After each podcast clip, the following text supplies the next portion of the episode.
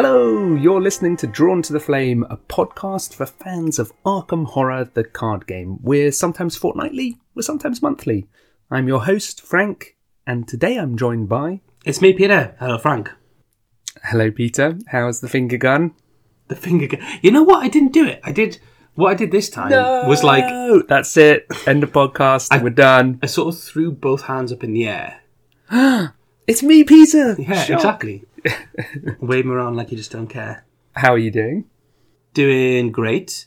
Yeah, yeah. I've got some nicer weather coming. I've got to build a shed this weekend, so sort of Ooh. hoping that the bad weather was going to stick around.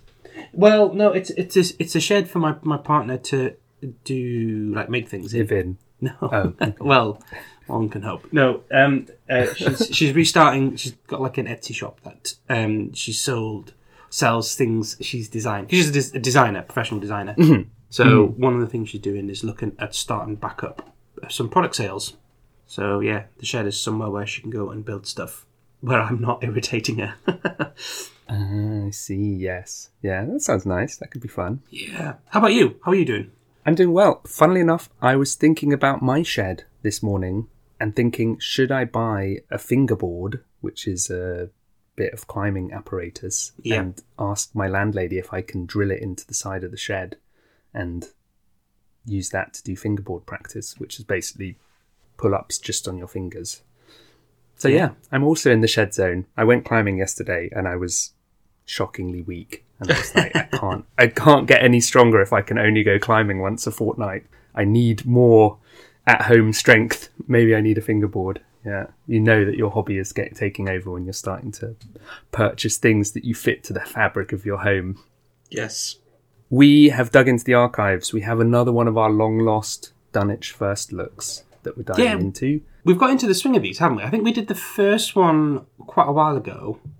Mm-hmm. And then I mean, hang on, Peter. We did them all when Dunwich was out. Yeah, that's quite a while ago, right? Yeah, exactly. And we're just digging out the footage now. Yeah. And then we released that one, That's it. Good pivot. Last yeah, year. I like it. Yeah. and then, And then did got very delayed. yeah, yeah, And I had the thing that I didn't like, which is like, oh no, we've started a thing and then our enthusiasm for it has waned. But actually, our enthusiasm for it hasn't waned. It's, if anything, Waxed. grown. Yeah, exactly. It has, yeah. People say that don't say waxed as much as waned, do they? No, it's true. So we need the amazing deciding di- device. We've got two classes left, Rogue and Mystic. Peter, do you want to spin that wheel and we see what we're doing? The the ADD. Yeah, I'll give it a spin. What's the ADD? The amazing deciding device. yes. Yes, thank you. Right, I'll spin that wheel.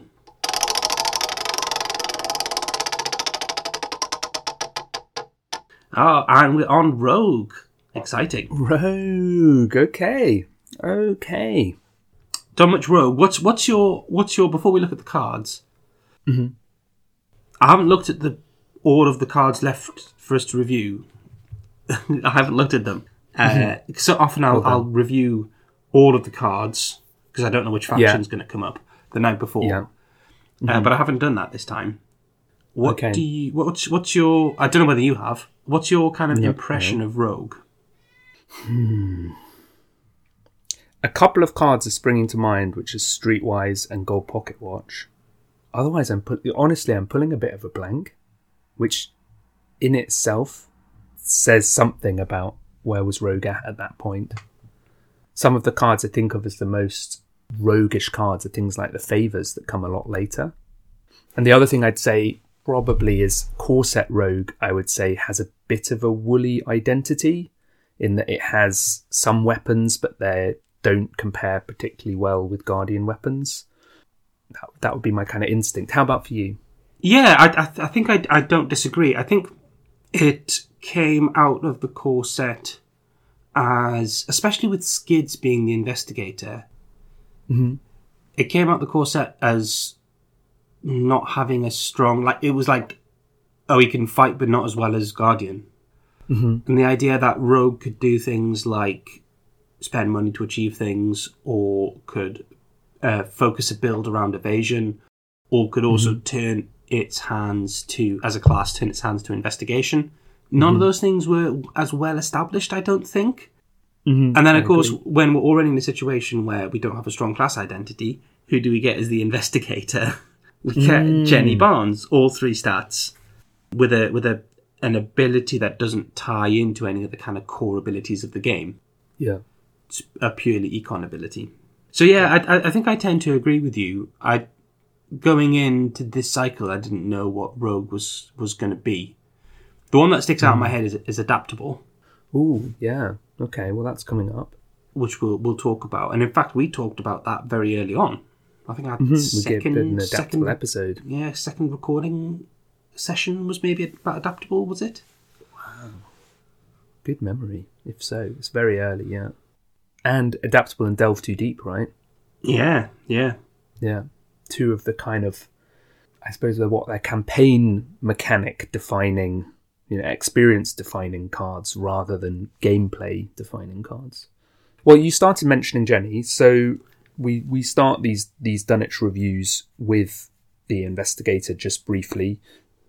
Very quick to describe her. She's threes across the board. She gets an additional resource during each upkeep phase. Her elder sign effect is plus one for each plus one for each resource you have, and she's got the lovely health and sanity of eight seven, is pretty robust. yeah. Funnily enough, when you mentioned Skids as well, I was thinking, wow, Skids would love to have Jenny's ability on top of Skids' extra action ability. That would obviously be broken Yeah, that. I mean, yeah, that would be good. what we see straight away from our two uh, initial rogue investigators is they care about resources. yeah, That's the feature. It's not a kids. Of course, you could just spend two resources to get the extra action, and then use that to gain a resource, and then you'd be as good as Jenny. Yeah, but but it's cost you two resources. Yeah, Oh, sure. I mean, I guess so, but yeah. the downside. the skids fallacy. Yeah. Yeah.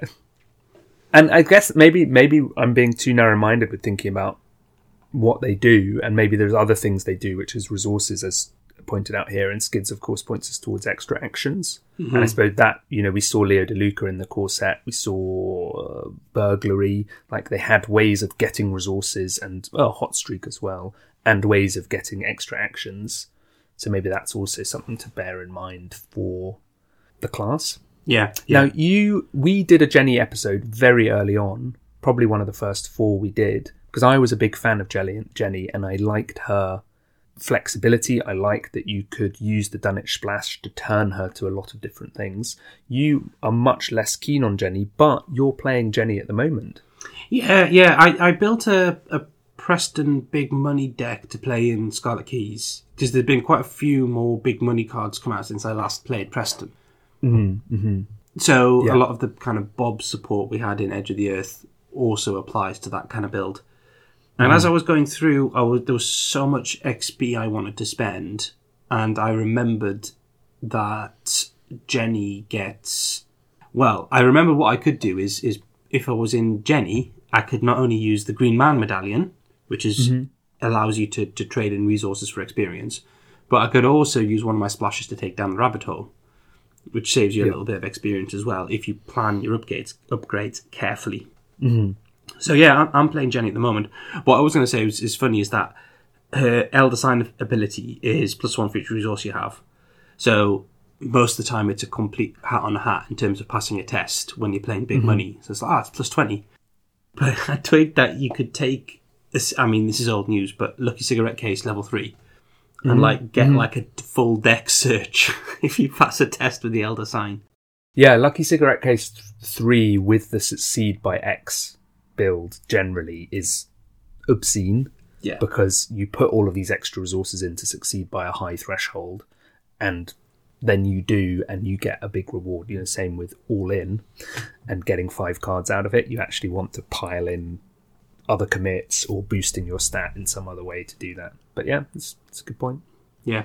So yeah, Jenny, I guess. Yeah, She's very straight up and down, really, isn't she, she? is. Yeah, she gives you extra money, flat stats, and this. What I like is that the flat stats are tied to a deck building ability, which gives her flexibility. Mm-hmm. So. She she doesn't have a terrible stat in whatever you want her to do, and she can pick up cards from a relevant faction to boost that stat. I mean, Yeah. you're not going to make Yeah. her a, a spellcaster, but if you want to make her, her an investigator, you know, you could put in two um, fingerprint kits and two Doctor Milan, Yeah. Yeah. and you know, absolutely. you know that's that's that's helping her. Or you know, if you want to go the more combat direction, put in two machetes and two beat cops, that kind of thing. You have that that choice to sort of build around the stats however you want to. Yeah, I think I am coming around to the idea that flat stats are hard to build around, which I know was your sort of initial position. It doesn't really lead you any direction. yeah. Yesterday, the- mate. Yeah, the the the positive of that as well is that what you gain from that threes across the board is that you gain a degree of mythos protection that other investigators don't have.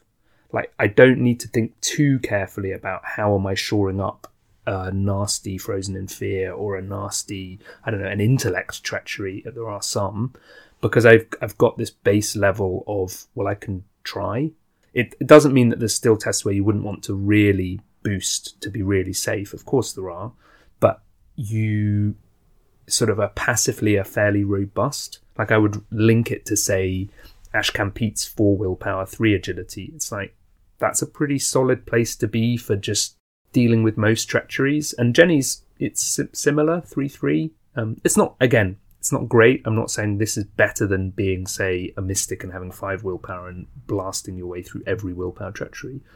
But in a class that has low willpower most of the time, Yeah, I was gonna say, I think- willpower I think bad. only Kymani has three, and Mm-hmm. Sefina has four. But, but I mean, Sefina is, is best known as a spellcasting character. Yes. So in terms of Jenny, when it comes to willpower, she's top of the pops, isn't she? yeah, yeah. She's in the top three. Yeah, so that's no no bad thing. Joint second. Hmm. Joint second behind the spellcasting character. So you know that's it's decent willpower. Brackets, Mm-hmm. brackets for a rogue. Yeah, close brackets. Right, let's dive into our cards. Yeah, let's do it. Let me flip. I'm gonna. Everyone gets the lovely rustle as I flip through some pages. Ooh, ow! And accidentally punched the desk.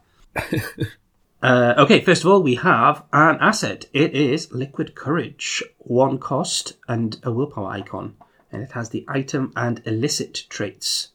Uh, uses four supplies. Action: spend one supply. Choose an investigator at your location to heal one horror. Then, that investigator tests two willpower. If the test succeeds, he or she heals one additional horror. If the test fails, he or she discards one card at random from his or her hand. It's a classic card where they should have used they. Yes. Yeah. Which they have switched to using. They I have believe, switched but- to using, yeah. but it doesn't make this any less of a mouthful, Mm, pun intended. So this joins one of my favourite bands of cards, which are cards that are alcoholic drinks. It has a horror healing effect, unlike the Sour Mash, which has a kind of a willpower boosting effect. Mm-hmm. And it's weird that they're kind of contrasting, aren't they? Because Tennessee Sour Mash is nice as. Does it have two or three charges on it in its base form? testing on there. It's like it's like a couple of guts on a card, which can then be turned into a weapon. It's nice. I like. Two I like that. Yeah. There we go. Two supplies. So it's two guts, which turns into a weapon when you've used the guts. This, on the other hand, is sort of it's it's it's healing, horror healing, which has always had a bit more of a, a difficult battle to justify itself in a deck. Mm-hmm. Doesn't also doesn't you don't get an option between horror and damage, mm-hmm. And it also relies on a willpower test for the additional horror healing, mm-hmm. which is not as discussed not great in faction. Yeah. Yeah. So who takes this card? Spend five actions, heal eight horror, is what Liquid Courage proposes, but with four willpower tests. So yeah, it's not great in that way. Well, there's a couple of sort of angles to look at with this card because it is an odd little card, and I'm very fond of it, but I often find I don't run it. I'm, I'm exactly the same. I really like hmm. the theme on it. I think it's it's a very thematic card. I just sadly don't think it's very good. Yeah. So the fun little angles here are, of course, it heals other people as well. So it could be that you run Liquid Courage in Rogue, you have lots of actions because you're a rogue, so you don't mind dedicating an occasional spare action to heal someone else. And particularly if you have, say, a low sanity guardian or someone who's been unlucky and is feeling a little bit worried about sanity, you can throw out some healing. That's option one.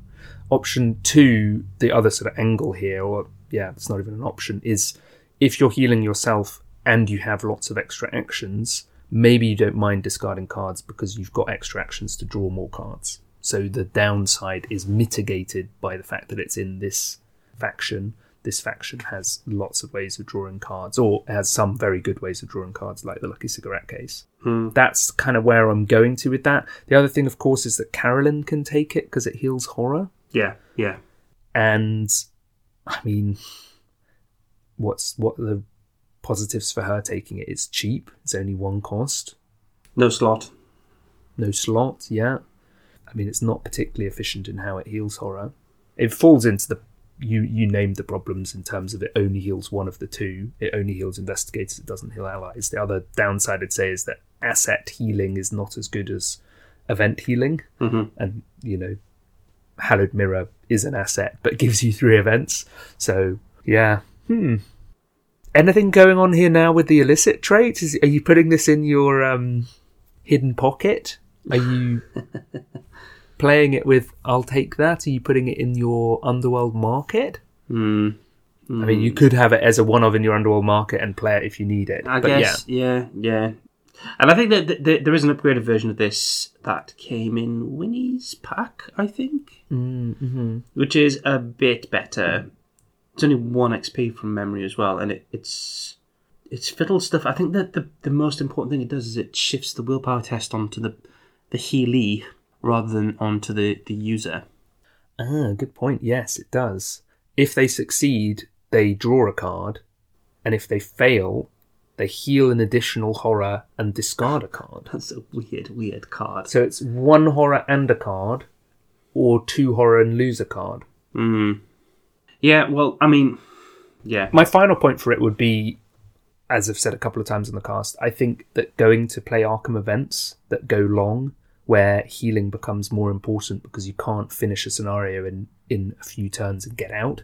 You often are ending up hanging around. Healing gains a little bit more stock And in there's- that situation. there's not many other options in faction for rogue for healing either, is there? Hmm.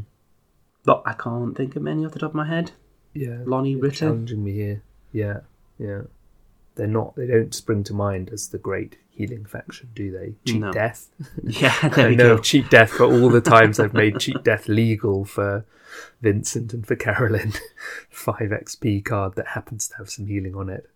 Okay, well, shall I move us on? Yeah, let's move on. So next we have an event. It's the one cost event Think on Your Feet. It has intellect and agility icons. It's trick traded. Fast. Play when an enemy would spawn at your location.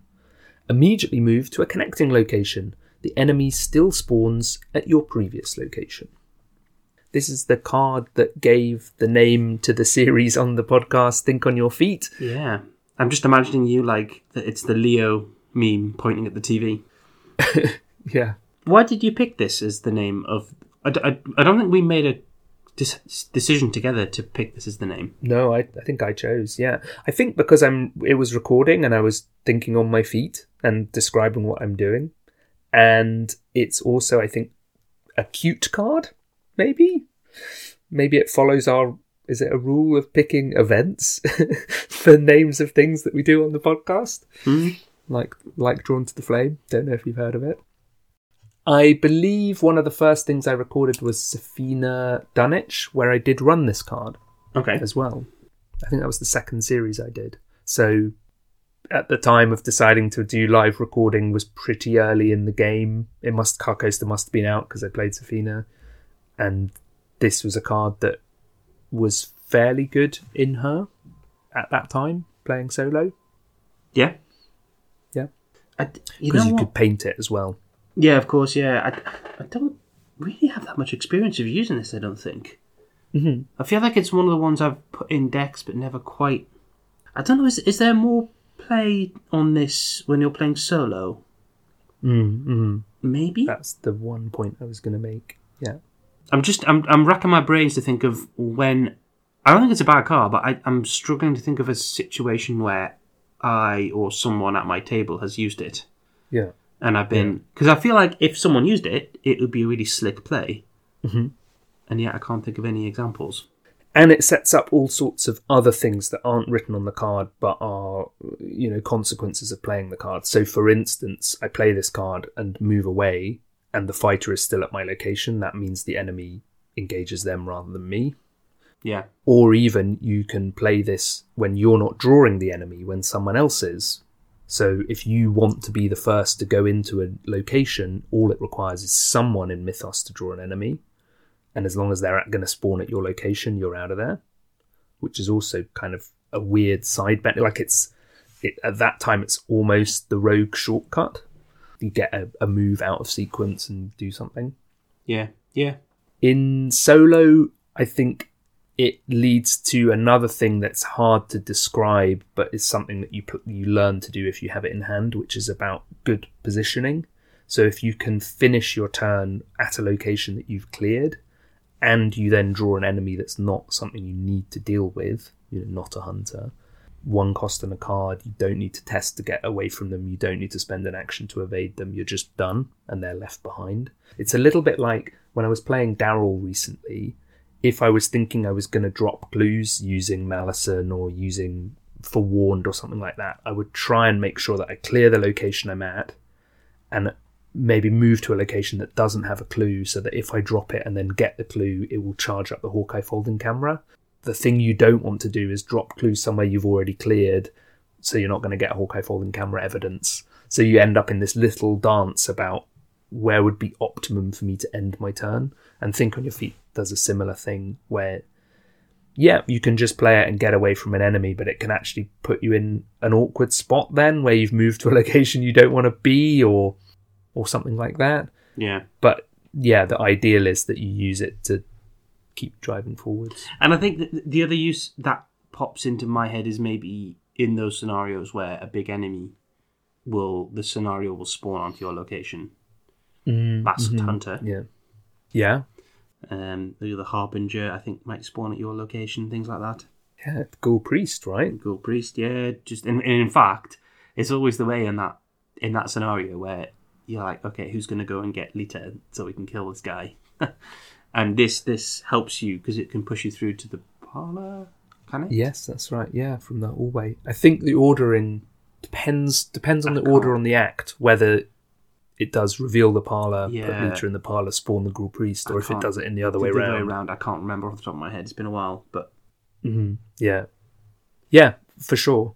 The other thing to acknowledge is this came on the back of in the core set, the being the card Elusive, which is a two cost event that's fast. You play during your turn and you get to disengage from each enemy engaged with you and move to a revealed location with no enemies. And I think Think on Your Feet struggle to come out of the shadow of Elusive. Elusive is move as far as you need to move and is a real hmm. panic button card. Yeah, yeah. And then Think on Your Feet came out and was like, well, it's one cheaper, but the en- it needs to be an enemy spawning on you, and you only get to move one location. So I think it really struggled. The cool thing is you can move to an unrevealed location. You can make progress with Think on Your Feet, which you can't do with Elusive. But I think it battled my early solo rogue decks. You put Elusive in, it's such a great panic button card, and Think on Your Feet might be the thing that misses out as a result. yeah. Well, and as as we know, elusive has since been uh, mutated. Yeah, yeah, Disengage, disengage from each enemy engaged with you and move to a connecting location with no enemies. yeah. Okay, so it's just a one cost more, slightly more flexible think on your feet because it could it could now reveal locations. Should we move on Yes, let's move on. to one of my favourite cards in the game? Uh, we have got a skill card, and it is Double or Nothing. This is a one wild icon fortune traded card, max one committed per skill test, double the difficulty of the skill test. If this skill test is successful, resolve the effects of the successful test twice. Mm. And worth noting, this is still the only card which is forbidden under the taboo list. So you cannot include it in deck building at all if you're following Taboo. Yeah. And it's such a shame. Like, it's, it's one of those decisions where I totally understand why they have done mm. that because the mm-hmm. ceiling on this card is just astronomically high, mm-hmm. especially in the right build. Got to the point where you just didn't build a deck without double or nothing if you could take it. Mm-hmm. And then everything would go into that one test, and you'd get like 10 actions worth of value for one test. Yeah. You Yeah. made what was already an excellent test just stratospherically good. Mm-hmm. And that was also in light of three aces coming out, Yes. which gave you an auto succeed if you could commit all All three, three, yeah. Yeah. and also justify the means, which also gave you an auto succeed if you could put curses in the bag based on the difficulty of the test. Yeah. Yeah. So, say you're going into a difficulty four test, you turn it into a difficulty eight, put eight curses in the bag, and auto succeed. So w- while the, the ceiling was so high, what mm-hmm. what is a shame is that the standard use case for the regular player was just fun. It was really mm-hmm. really fun. So th- those times you were investigating a three shroud location and you had a deduction in your hand and you're like, ooh, do we go for the double or nothing at this point? Yeah. it was really good. And like it, when you're viewing this card, just in terms of efficiency, you can start to see what the problems with it, which is that it it replicates for zero XP the effects at the base level, the effects of any of those like vicious blow, deduction, that mm-hmm. kind of stuff.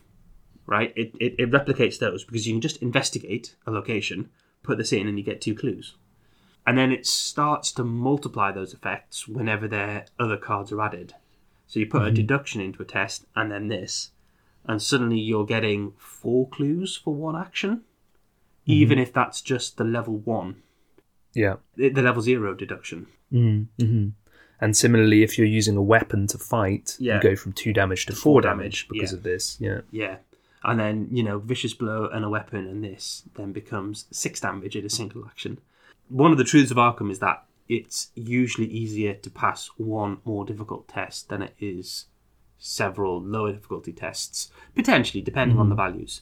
If you're going to try and get to like four up on a test or whatever, you can probably just put the extra icons in to do it once, then you can, at a lower difficulty, to do it more times. Mm-hmm. So yeah, it just ended up. It's a good card. It's a fun card, but it's too good, and it limits what they can do with other other kind of test resolution effects. I mean, even when you start you start looking at like you know the Cyclopean hammer or sledgehammer and things like that, Mm-hmm. this just makes those tests astronomically efficient. My reservation with the card was passing the double difficulty test, in particular in solo. Mm. And I think what you've described and what that really illustrates is how great a teamwork card this is. Yeah. How the rogue is holding it, but it might not be the rogue passing the test. It might be that, yeah, the fighter is geared up towards absolutely smashing the final boss or dealing with a big enemy, and double or nothing just it gives you plus one, but it they're going to be 10 versus 4 so now they're 11 versus 8 Yeah. and just one more icon they're 4 up. Maybe they've even got another couple of icons they go 6 up whatever it is. Or you've got ways of auto succeeding so yeah it really conjures this idea of it being put into a team environment. And I did play with this card a fair bit solo and often found myself hamstrung by the double difficulty. So if I'm going to do like a double or nothing backstab, suddenly I'm needing to get my agility up to say six or seven just to be even on the test, mm. which isn't impossible in Rogue. In fact, we might see ways of getting really high, but it it becomes costly. In a way, that's another reason why I'm sad that the card got forbidden Yeah. because there's a bunch of players for whom it's not just a fun card, but one that was actually came with quite a few drawbacks. Yeah, yeah. It wasn't one where I was like, "Oh my goodness, this is this is game warpingly strong."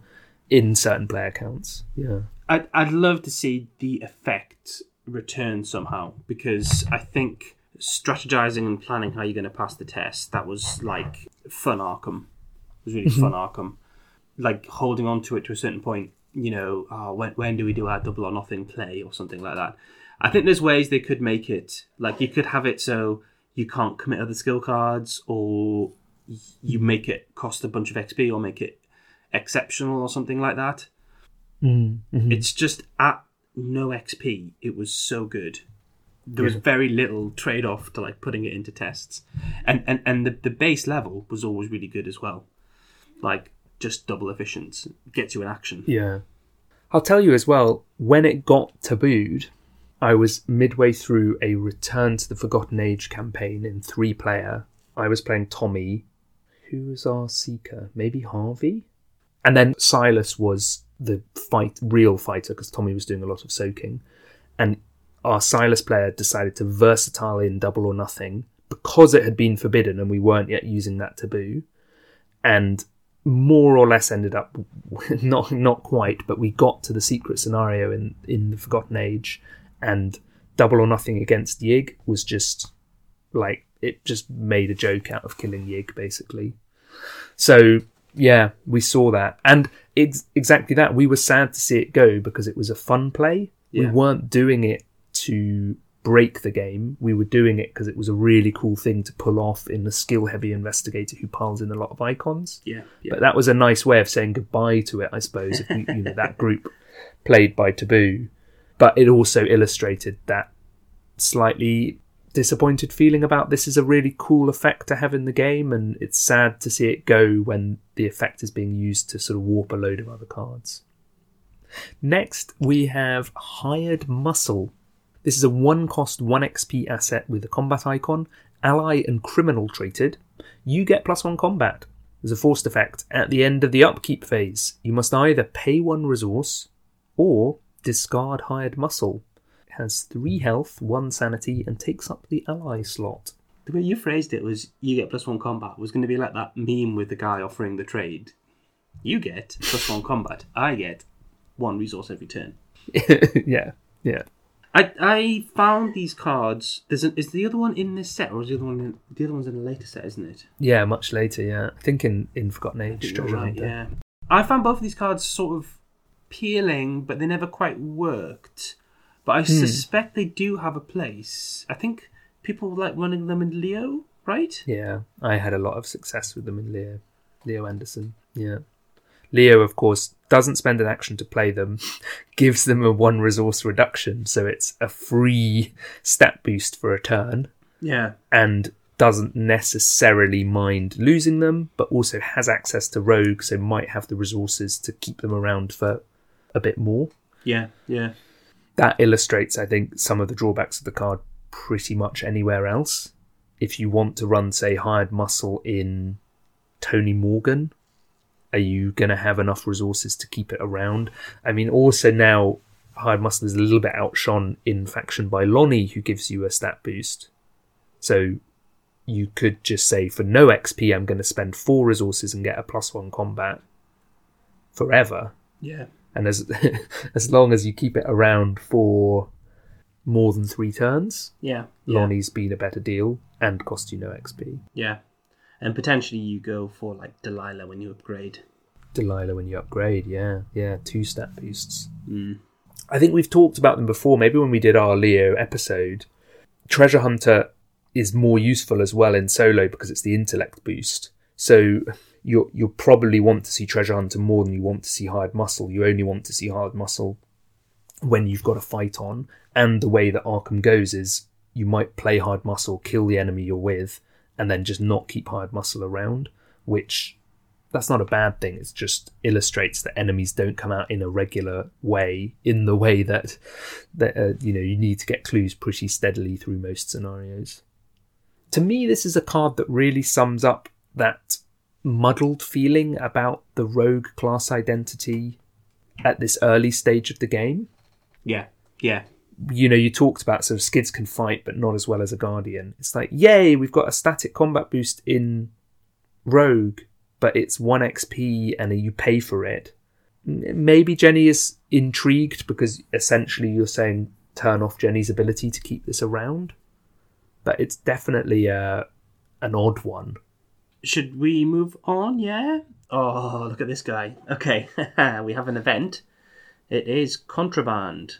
This is a four cost event. It has a willpower and an intellect icon. It has the supply and illicit traits. Choose an asset controlled by an investigator at your location. Double the number of ammo or supply tokens on that asset. It may not be legal, but it gets the job done. Man, contraband. I feel like back in the day, a lot of column inches were spent talking about this card. This great card, the staple. Yeah. so expensive. The the the real the kind of what's the word? Big brain. No, the, I guess the flaw in it mm-hmm. is that it doesn't work to recharge anything. Yeah. So you have to be prepared to play your item asset. Sorry, not mm-hmm. item asset, that has ammo or supply on it, and then spend uh, play contraband to double to double what's on it, mm-hmm. which is investment in terms of having both the cards ready in your hand and having the resources on hand to play, and the actions, of course, to play the asset and then this as well. and it's got to be worthwhile either in terms of number of tokens that end up on the asset or in terms of the cost of doing that Yeah. for you to play contraband. So Go- we go- have seen to in this set Eight supplies on your liquid courage. exactly. But do you want to play four resources to Yeah. get to eight supplies when the other option, and this is an often leveled criticism, is play another liquid courage for one cost? Yeah, yeah, yeah. The example I think a lot of people ended up giving is the 45 automatic. Contraband costs the same as a 45, so hmm. you can pay for, and if you have contraband around, you're essentially saying, I want to play my second 45 right now, and I've now got an 8 ammo 45 automatic, and I will avoid, hopefully, that awkward situation where I draw an enemy and I fire the last bullet of the 45 and have the other 45 in my hand, but I haven't killed the enemy, and I'm like, oh, this is awkward. I need to get this other 45 down to finish it off. I've got this 8 ammo 45 all of a sudden. The other, you know, well known deal with this is if you're doubling something that has more than four tokens on it, this Yep. starts to become good value. And the big example is the BAR. Yep. It comes in with eight. So play contraband for four and it goes up to 16. Mhm. And you can contraband a card that's already been contraband. So with that, you could then go up to 32, say. That's, I feel like, the use case I've seen the most. Put contraband on, stick to the plan. Yeah, yeah. I was going to say because it can go and stick to the plan. So, so because it's supply traded. yeah, yeah, yeah. Or use fence to make it fast. to Also, kind of take the sting out of it a little bit. Mm-hmm. Yeah, that's a nice point. Yeah, it adds to a theme. Thinking of just looking at, at the class again of of plenitude of like abundance in Rogue, where you've got double or nothing, where you can make tests harder but get massive returns, and now you've also got contraband, which is like, yeah, we can just we can have tokens overflowing off cards. This is something we do Yeah. which maybe that's that theme is only really coming good now with more of the cards that came out in Edge of the Earth and Scarlet Keys, where you're having things like, say, I don't know, friends in low places draw cards and play them, or Underworld Market, you have, you know, a whole extra deck of cards that's sort of fueling your hand. The un- the underworld, the illicit world, just keeps you busy. yeah. And worth acknowledging, there is an upgraded I was going to say, c- contraband. c- can we can we just consider for a sec what that does? Because it sort Mm-hmm. of answers the some of the criticisms we've got, Hmm. which is that well, it costs one less, so it's less expensive, Mm-hmm. which is nice. Three always seems much more manageable than four. Four Totally. always feels to me like the break point for being expensive. One's cheap, two and three medium, four plus expensive, and it it, it, it gives you a choice of two effects. So effect one, you you can pick one of these, place two ammo or supply tokens on the asset you've picked, and draw and draw a card, or the original text, which is double the number of ammo or supply tokens on that asset. So Yeah. it does let you restock something, albeit not at a very efficient rate that mm-hmm. has been expended. So Yeah. if you draw it after you've expended the ammo on your 45, yeah, now you can restock it. Or if you have it three ready, cost for half a 45 but also replace this card isn't the end of the world yeah no, no, I, I, I, that's much more palatable than it is at Yes. four. But I don't know, is it good? But is it good, Frank? The upgraded version i've run that a fair bit Yeah, I like that. You know what? It, I mean, I still am running it for the doubling effect, but it's nice to have another effect. it just it it says to me that it's a I don't know why. It's just saying a standalone card, a mm-hmm. card that I put in my deck when I'm building a standalone deck, mm-hmm. rather than something I upgrade in the process of playing the game. But then again, I'm I don't often play rogue fighters Yeah. or fighters who have access to this card, so it's just maybe just never kind of crossed my Yeah, path, I think- darkened my door. Play Tony Morgan, you immediately have two weapons, two firearms with ammo already in your deck. Maybe you're running derringers as well if if you want to try a sort of gun deck. And then maybe you're running a sawn off shotgun, which only has two ammo on it anyway. So suddenly there's lots of options there of refilling weapons as needed, and it seems really nice. Yeah, and he's rich because he's getting all the money from the bounties. Okay, next we have adaptable. And what a first pack contraband and adaptable for rogues. Miskatonic Museum. This is a 1 XP null costed asset. It's talent traded, it's permanent. In between each game of a campaign, you may swap up to two level 0 cards out of your deck in exchange for an equal number of level 0 cards. You must still follow all deck building rules for your investigator. Such a such a relic of the early game. This card, I think. Mm-hmm. Now let's sh- shall we put put cards on the table? I think a lot of people play with some flexibility in terms of replacing level zero cards in your deck in between games. Some people cheat, yeah. Some people cheat. Some people break the rules. And if you're one of those people, do not listen to this podcast anymore. No, don't. Yeah, Please, hand in please. your Arkham cards. please, please, please don't stop listening to us. No, I, it, it's it's a really common house rule, and and some people like I'll do it after It's the become first more common, I think. Yeah, You know what? yeah, I- that especially. I started doing it after the first game of a campaign, just Mm-hmm. because time playing Arkham is really precious. If Mm-hmm. I've made a man, you could argue it's part of This the is gonna hurt. experience. But this is going to hurt you to say as well, isn't it? If I've made a mistake in If I've made a mistake Peter, y- yeah, Well, obviously unthinkable. usually what's happened on. is it's one of my teammates. You know, they haven't made their deck properly, Ah, so I see. I'll yeah, have to adapt. Yeah. No. Ah, I see. Yeah, yeah. No, you, you could argue it's part of the experience of of Arkham, and we probably said this at the time, is accepting the wrinkles you made in deck building along Mm-hmm. along the course of a of a campaign.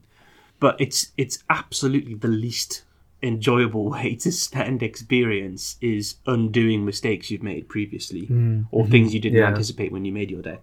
For me, the compromise is after the first scenario in a campaign, if something obviously doesn't work, then I'm I'll give myself some leeway to make a few swaps. I have friends who will rebuild a deck at a certain point in the campaign. We got through most of oh heavens oh Path to Carcosa, Return to Path to Carcosa, which is a tough hmm. campaign anyway. My friend having an absolute hellish time with an Amina deck. About halfway through, he just said, "Well, I'm going to rebuild my deck because I'm having a miserable time. A lot of the choices I made don't work. You know, fight me."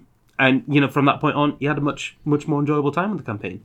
Didn't hurt hmm. us. Didn't didn't detract from the experience. In that kind of scenario where people do that, what place does adaptable have in a deck? Hmm, yeah. And how do you feel as one player who is sticking to the rules, spending XP for a card that other people are just doing? Yeah, it has to be table by table, group by group, doesn't it? It's the whole thing of this is a, and, and I know this isn't a, this phrase can be used as a sort of cure all that doesn't actually necessarily hold, but this idea it's a cooperative game. And it's okay if you want to play differently at your table from other people. I know that that doesn't necessarily apply as soon as you're then talking in a community about decisions you've made or saying actually this campaign was really easy for us. Oh yeah, by the way, we did all respec our decks halfway through. Yeah, yeah. So yeah, I and there is a cost for that that is in XP, and there is a card that allows you to do that without spending XP, which is adaptable. So it exists in the game. Yeah. It's not like it's a house rule that's developed. Yeah, essentially, adaptable has become obsolete the more people do that. But I, I think there is the the kind of the, the, the niche it sits in is still an interesting niche because you might end up in a situation like the best example I can think of off the top of my head is uh, The Last King, Mhm. where you have a parlay heavy scenario, Mhm. and you might include some parlay tech in your deck, say fine clothes, but know that it's not going to be as much use going forward from that point. You'll build your deck to address a specific challenge in an early scenario, and then when you come to swap those out, you buy adaptable instead and swap them out for free. Or well, I mean, Yeah. for one fewer XP. for one your XP. And then if you can make the most of those changes, uh, the the option to make changes through the campaign, it potentially accrues you, you know, uh, ten plus XP over the course of campaign. Is it what thir- thirteen XP? You have seven options to change, and you spent one XP. So it, it like it's potentially very generous in terms of XP that it gives you. Yeah, I I agree. I think in a way the players who respec a deck after a single campaign Scenario. aren't necessarily uh, sorry after a single scenario aren't necessarily doing down what adaptable does and what adaptable also offers is that i am going to work out how i tech for each scenario as i go through this campaign and my deck is going to evolve and i'm going to have a, a sort of almost a sideboard of cards that come in and out based on the challenges scenario by scenario which is a very different experience i think as you were talking it made me think as well when we think of campaigns we like when you and I talk, we like to zoom out and say, you know, so what are the major challenges of this campaign? What are some of the cards that will help overcome this campaign? So whether that's say, well, at the moment in Scarlet Keys, we've been talking a lot about how do you deal with concealed, for instance. Mm-hmm. Adaptable kind of doesn't fit with that because adaptable says the challenges scenario by scenario are different enough that it's worth changing cards in your deck. And I wonder if we could see a campaign where a card like adaptable really shines. But I think the play experience is probably not as enjoyable if, you know, scenario three in a campaign, you're like, oh, this is the scenario where you really need to be able to do X. And then scenario four, you need to be able to do Y. And therefore, it's really hard to build a deck that just is robust through this campaign. do you know what I mean? If every scenario posed so different a challenge that an average deck was really struggling and adaptable becomes really important, I think that would be less fun than the common experience, which is I build a deck and I slowly make it better. Yeah, and actually, we were talking about this the other day in terms of most favorite and least favorite scenarios, and I said something along the lines of my least favorite scenarios are ones which ask you to address a problem or address a challenge which is more or less absent in the rest of the campaign. Mm-hmm. Yeah. Although quite a few of those scenarios they make up for that in terms of theme or just generally being fun. Mm-hmm. So yeah, no, I, I, I don't think I disagree with anything you've said there. Yeah.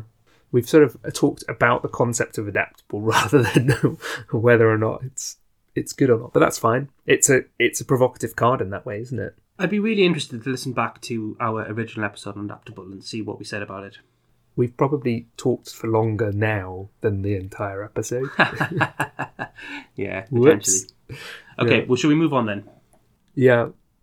Next we have Oh, it's, you it's, to read. it's been to read, yeah. Oh, man, look at this guy. It's another fun one, right? Mm, And a member of which category of cards, Frank? quotation cards. I'm out of here. Zero cost event. Two agility icons. Trick and spirit traits. Play only if there is a scenario card with a resign ability in play. Resign. You get the hell out of here.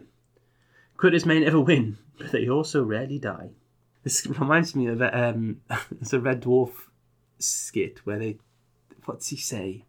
There's like the cat says there's an old cat saying something like, "We'd rather live an hour as a as a lion than a than a lifetime as a worm."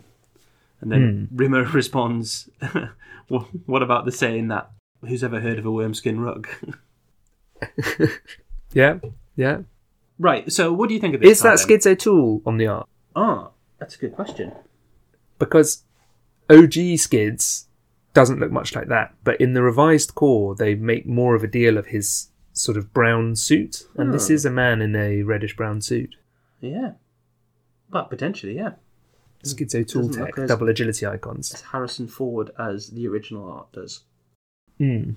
Now, this is a great adaptable target. Yes, it is a great adaptable target.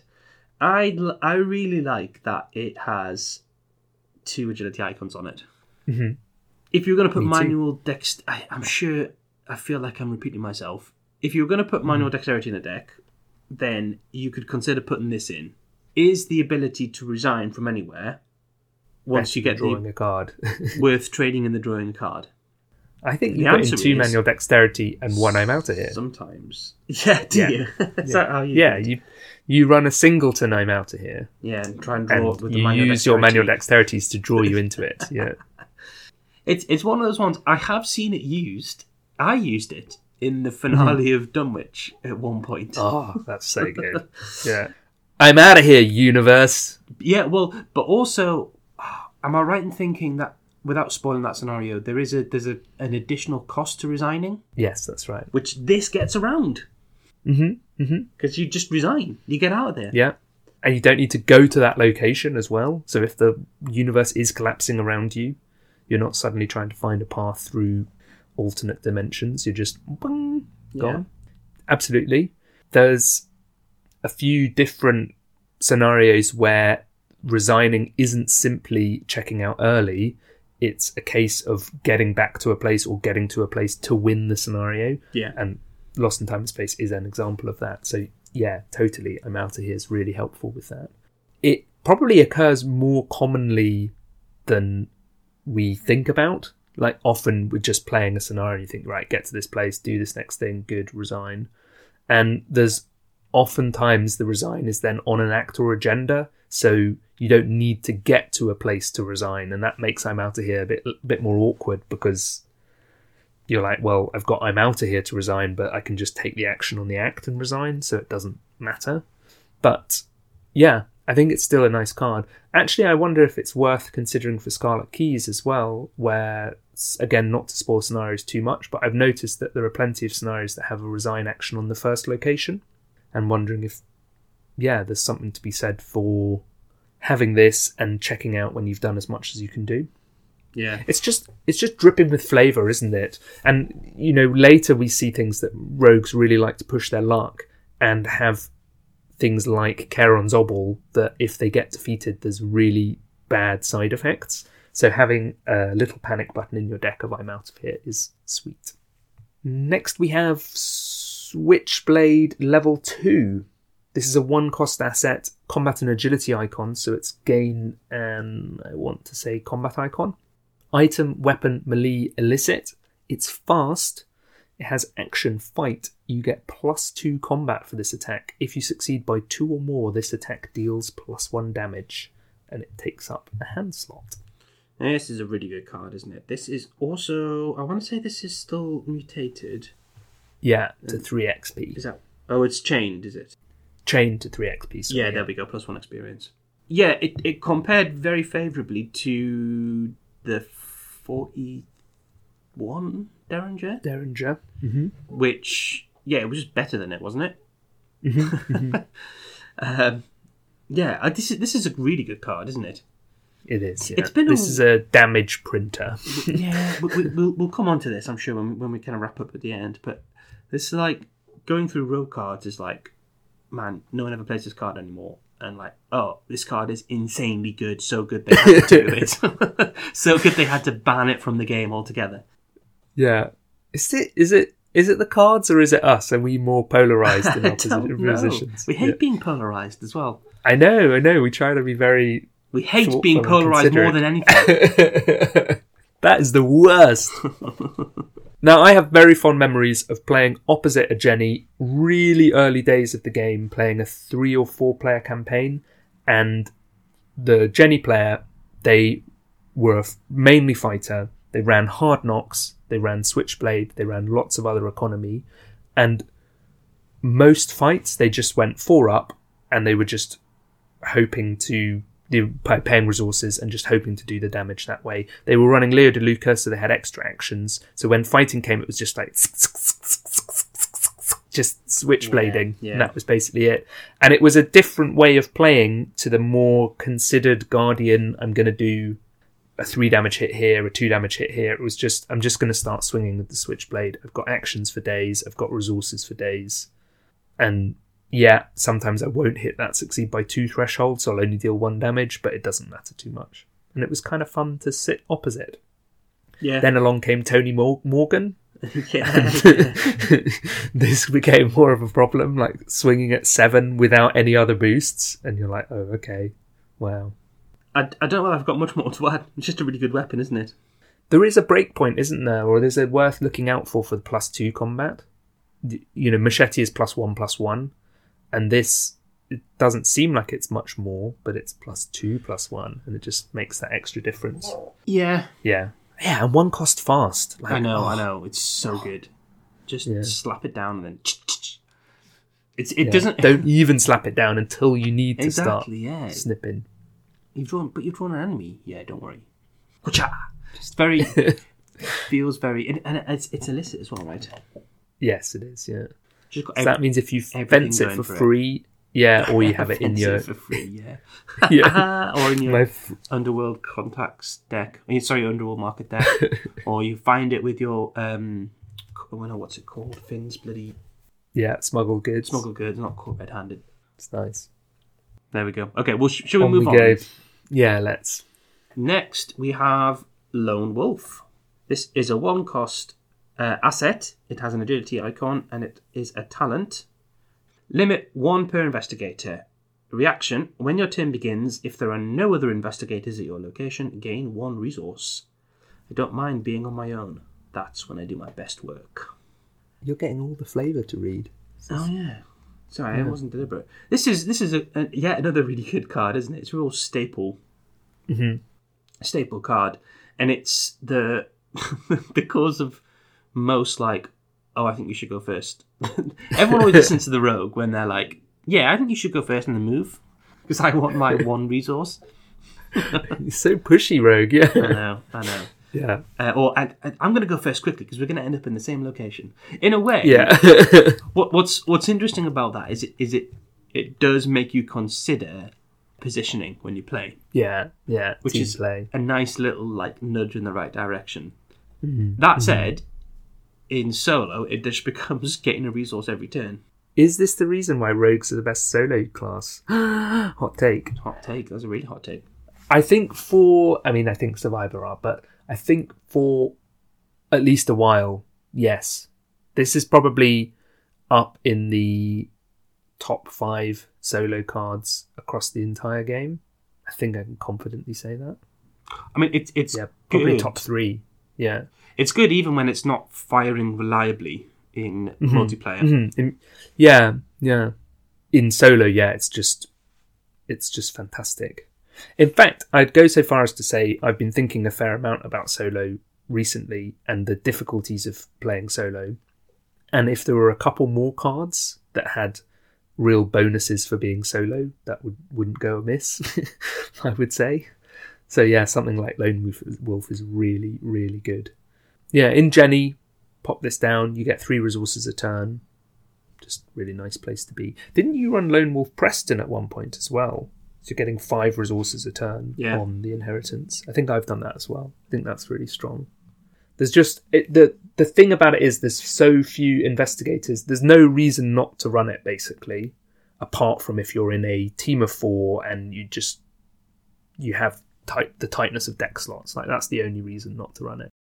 Yeah, I mean, and even then, I think it's as an economy card, it will it will almost certainly make its value back, even in, in Mm-hmm. a, unless you're playing like Horror in High Gear or something like that, Yeah. or yeah, or yeah. Essex County Express.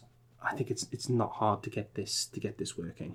And the other thing is, as an economy card, it does actually have an icon. So Yeah, it's not like your emergency cache that sits there without an icon. It has an icon. You've you've got an agility icon that you can use sometimes. Other thing to bear in mind as well, which we haven't talked about a lot, is any investigator who can take this who isn't a rogue. I find I obviously turn to this and think about this. So, like for instance, I'm playing Dexter at the moment. This is a lovely include in Dexter. It's cheap. If I'm really rich, I can use his ability on it otherwise it's it's just doing what I need, which is earning resources. Likewise in Leo Anderson, playing solo, get two resources a turn, great. It just makes a lot of sense to include it in a lot of investigators. Yeah, yeah. Mm, next, it's me. Yes. Man, Blood on the Altar was a good pack for rogues. Okay, Lone Wolf, and then this Streetwise. This is a null costed 3 XP asset. It's a talent, it's permanent traded. Free trigger, spend 2 resources. You get plus 3 intellect for this skill test. Free trigger, spend 2 resources. You get plus 3 agility for this skill test.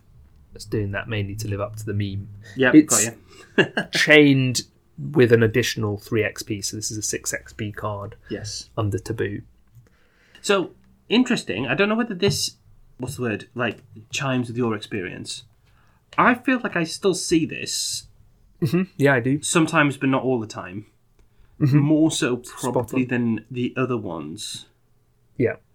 So, well, an interesting question. Feels like they've got the the chained cost probably spot on. Mm-hmm. Maybe, like I never see higher education is very good, but I never see anyone play it. Probably because it's, Mm-hmm. Yeah. it's there's an element of higher education that's a bit too good, so it's not very Yeah. fun to play. Streetwise, I mean, Blood Pact. I occasionally see that. Now, Amina Mm-hmm. likes Blood Pact as well, I guess Yeah. a little yeah. bit of Amina there with some Doom play. But streetwise, yeah, I, I just more so than Scrapper, definitely more so than Keen Eye, much more than higher education.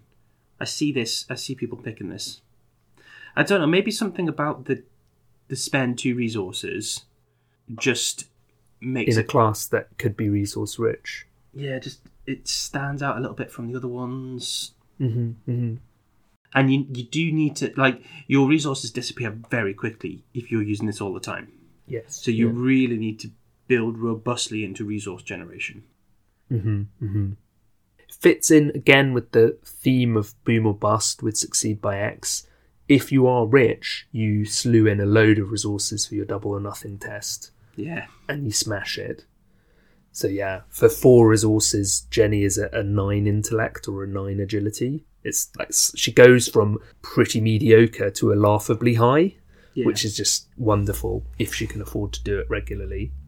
It's a, a really strong card. The other thing to acknowledge is the stats it boosts yeah. for yeah. just three XP when this was un un um, chained. You have an investigating and an enemy management solution in one card, Yeah. Yeah. which is great. And in fact, you run Lone Wolf and you run Streetwise, and as Jenny, you get a test at six in either of those stats once a turn. Likewise, as Skids as well, you know, evade at seven or inter- investigate at six. Now, the other wild thing that this is wild to me the revised core set provided lockpicks level one Mhm. which didn't exist at this point. So the other thing we need to be aware of is that at this point in the game, if you want to investigate as a rogue, you're limited to flashlight, and then this comes out, and it's like, ah, wow, okay, I can actually do something. Yeah. Yeah. And up until that point, we would have talked about rogues as being maybe the uh, like a, another enemy management. Yeah, I, I was going to come on to this because there was a lot made at the time of what pairs of stats were across these stat boosters and the Mm-hmm. core stat boosters. So, you know, hyper focus and oh, sorry, hyper awareness and arcane studies. Yeah, physical training, hard knocks. So, so it hard knocks is combat and agility, right? Mhm. So you're like, okay, look at this in the core set. I can maybe evade and I can also fight. Hmm. But like these days, you, I don't know whether you'd be like, well, I, I'm. You could build a fighty rogue, sure. Maybe not where your mind goes first when you talk about rogues. Mm-hmm. I would say like these stats on Streetwise, like we look at Kymani, who's just come out. Th- th- They they use their an enemy manager who uses their agility to manage enemies, but their intellect ties into that as well. Mm-hmm. Yeah, yeah. The two stats in Rogue are agility, intellect. They're the prime two, not agility, combat, as Hard Knocks would suggest. You look at Finn as well. You know, Finn. Yeah, uh, four and four. Yeah, so he's he, he can he can investigate. He's got his splashes, secret splashes to take hmm. investigating cards, and then he can evade enemies. Hmm. Just feels like this this chimes a lot more with how how the class plays these days. When we had Amber Autumn on the cast, she pointed out the pattern because we were talking about composures, but the pattern that you have in the core set, the stat booster, that's one of the two secondary stats for each class, hmm. and then you had in Dunwich the other secondary class, and then the composures in Carcosa and then in Edge of the Earth were the off stat. Yeah. So as we're talking about Rogue, it's easy to illustrate that their two secondary stats are combat intellect, and then their third stat, their off stat, is willpower. Yeah. Now, I can't believe I get to do this. I have been tracking the average stats across each class and each investigator since the game began, and I have a little spreadsheet. Maniac. And what I really love about this spreadsheet is it tells me not just who has the highest average in each stat, but what the breakdown is for other classes across that. So, for instance, uh, let's talk about willpower.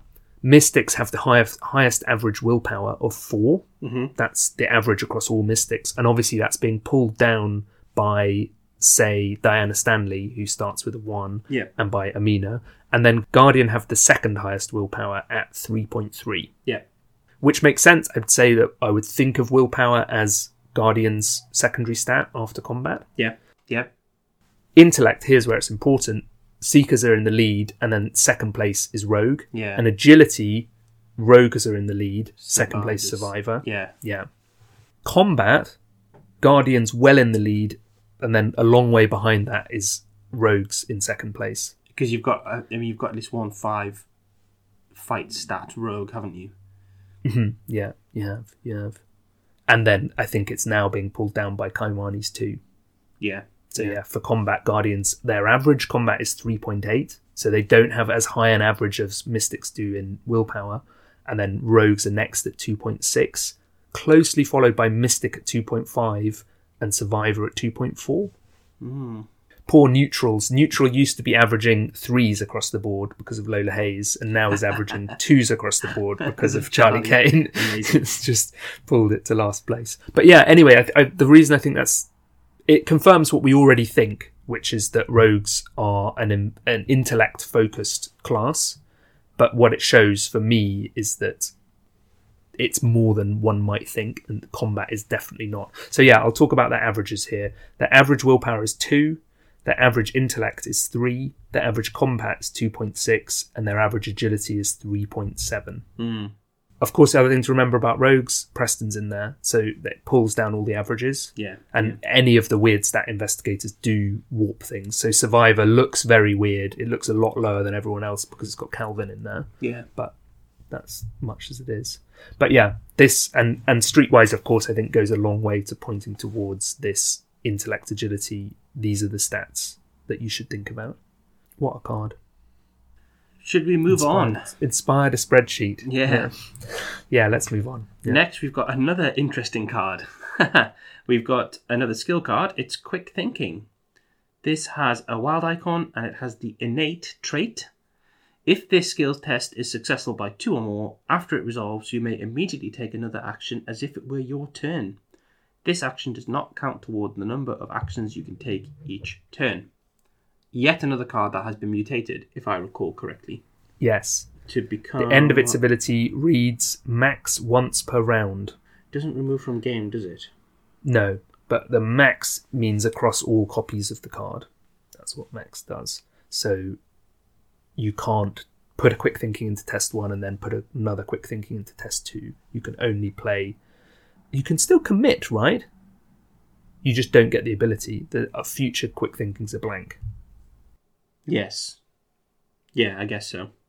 which is there to stop down stop infinite combos. Yes. where if you have a way of recurring quick thinking multiple times, maybe because your deck is small and you're looping your deck repeatedly, Mm, quick thinking is one of the ways that you keep having actions so that you can keep doing that. yes. And imagine if instead of getting one action for each quick thinking, you got two actions because the effects of successful test would were being doubled. Man, that would be wild. Mm, yeah, that would be wild. This card, I feel, still sees a lot of play. Mhm. Just, it's just a nice card. Who doesn't like having an extra action? hmm hmm Yeah, so many places where it's worth including. Falls into what what do we call that thing where you're talking about deduction two, and it doesn't actually give you a boost if you want to get three clues. I don't think it's got It's a name, similar- but I know. Yeah, mean, it's a similar thing here because this is plus one, but if you want an ex- an extra action, it's minus one. yeah, yeah. but it's in the boom or bust faction, so great. I'm super fond of it because it falls into a style of play that I really enjoy, which doesn't have a name, but I suppose Taking, it's the taking lots of actions. Yeah, they're taking lots of actions, succeed by X, put lots of cards into tests, Mm. feel happy about yourself. to me, the reason I love that play is it feels like I'm playing the game. I don't feel like, you know, like higher ed doesn't feel like I'm playing the game because it's just like, ah, you know, I'm this banker spending Brainless. resources. Just Yeah, exactly. Yeah, up by four. test. Up by four, whereas this rogue style of maybe it's because there's a lot of art of rogues playing cards and you're doing that when you're Oh yeah, this is the classic, a classic of the genre of rogue driving away from a monster in a car. Yes, yes, it is. Yeah, also that. Classic. When we move to doing art casts within the within the podcast, we're going to have to do seeker cards that have a musty old book Yeah, and rogue cards that have driving. Yeah, it's a really good card. The other cool thing is you can put this into other people's tests and you can take actions out of sequence. yeah, yeah, yeah. The, the card of a thousand rules questions. This really, isn't it? Yeah, yeah. The fighter is fighting, and then the the, the rogue chucks this in. It's like, now I'm just going to move away. You're like, what? Why did you spend a card for that? But, yeah, good fun card. Yeah. Are we moving on? Next, we have Lucky Dice, or are they? This is a two cost 2 XP asset with willpower and agility icons, item and relic traded. It's exceptional, so it's 4 XP. Takes up the accessory slot, and its ability reads After you reveal a chaos token, spend 2 resources, ignore that chaos token, and reveal another one to resolve. If that token has an autofail symbol, remove Lucky Dice from the game. And This has been. It- has this been yeah. rotted? which should read when you reveal a non tentacle chaos token, spend two resources, ignore that chaos token and reveal another one to resolve. If that token has the autofail symbol, remove lucky dice from the game, cannot be ignored, cancelled. Just for extra confusion. Can't be ignored, cancelled. Yeah. What do you mean? So if you could cancel the auto fail by playing, say, is it counterspell that would cancel it? Right. You can't do that. No, counterspell doesn't care about autofail. Uh, oh, uh, Mateo's ability turn the autofail into an elder sign. Sure. Okay. Yeah, we talked about this on one of our um, esoteric devices episodes. Did we? Lucky dice. Like a, both versions, yeah. Do you remember? No way. I do not remember that at all. That was last year. Jeez. Okay, so we're going to pause the cast here. Peter's going to go back and listen back. to that episode. Okay. And then we'll And- come back. Yeah, we compared the two because the Lucky Device three, Lucky Device, Lucky Dice three is the curse one, and has a replayability, so you can play it Yeah. Oh yeah, yeah, yeah, yeah. That again. rings. Do a you remember bell. ringing the yeah, bell? Yeah. It's starting to come back to me. Now, I think in that episode I said, but just briefly I'll say again, that Jenny Switchblade deck I played opposite way back when, that also ran Lucky Dice because the rogue player was so rich that if they did a Switchblade swing and didn't get the extra damage, sometimes they just chose to spend two resources and redraw the token to hope to get the damage to kill off an enemy, rather than spending an action for another attack and spending more resources to boost. I don't know if that was good, but it was another way that they were turning their piles of resources to good use for them. Mm. That was fun enough. You're in a great position here where you can make any statement you want, and I've forgotten what you said. Yeah. You said you loved this card, Did I? and it was in your top four or five cards in Rogue. Now I know. and that you would defend piss. that opinion to the death. Yeah. Right now, I know you're making it up. We didn't record this Yeah. episode. You made this up. I'm dreaming. What's going on? Being gaslit. Right. Uh, well, I guess people, if people want to hear our thoughts in more detail, they should go, Go listen there. to the episode, and as as Yeah. should I. Yeah, yeah. Let's move us on. yeah, bro. Uh, is it me again? It is, yeah. Right, we have yet another skill card. This is Opportunist, 2 XP, and it has a single wild icon. Innate and developed. Commit only to a skill test you are performing. If you succeed by two or more, return Opportunist to your hand after this test instead of discarding it. What do you think to Opportunist, Frank? Very good. in Yes. one particular place, Yes. which is as the second card of two that Winnie is committing. Winnie, when she commits two cards to a skill test, gets to draw a card. oh yeah, yeah, And- yeah. If so, she's adding at least two icons to the test, opportunist plus whatever other icon she's committing, and hopefully she's then getting opportunist opportunist two back to hand because she's smashing the test, and that means she, this opportunist essentially reads draw one Yeah. because yeah. it, it keeps returning to hand and she's getting another card out of it. In that place, amazing fun. yeah. Absolutely love playing Opportunist Winnie. Never really seen it do anything anywhere else. It, it's interesting. It, it's a. I don't think it's it's not a bad card at all. It's just niche. It's a classic example mhm. of a card which is great in the right situation. Mm-hmm. Does that Yeah. drain some of the excitement out of it? Being like, well, it's it's obvious whether I take this or not, and it has a really mm-hmm. straight up and down effect mm-hmm. based on that. Mm-hmm. Or is it like, well, you know, it's just great to have a lovely engine piece that fits into my niche deck. Could it see play in Kymani where they're wanting to pass multiple sort of high threshold tests?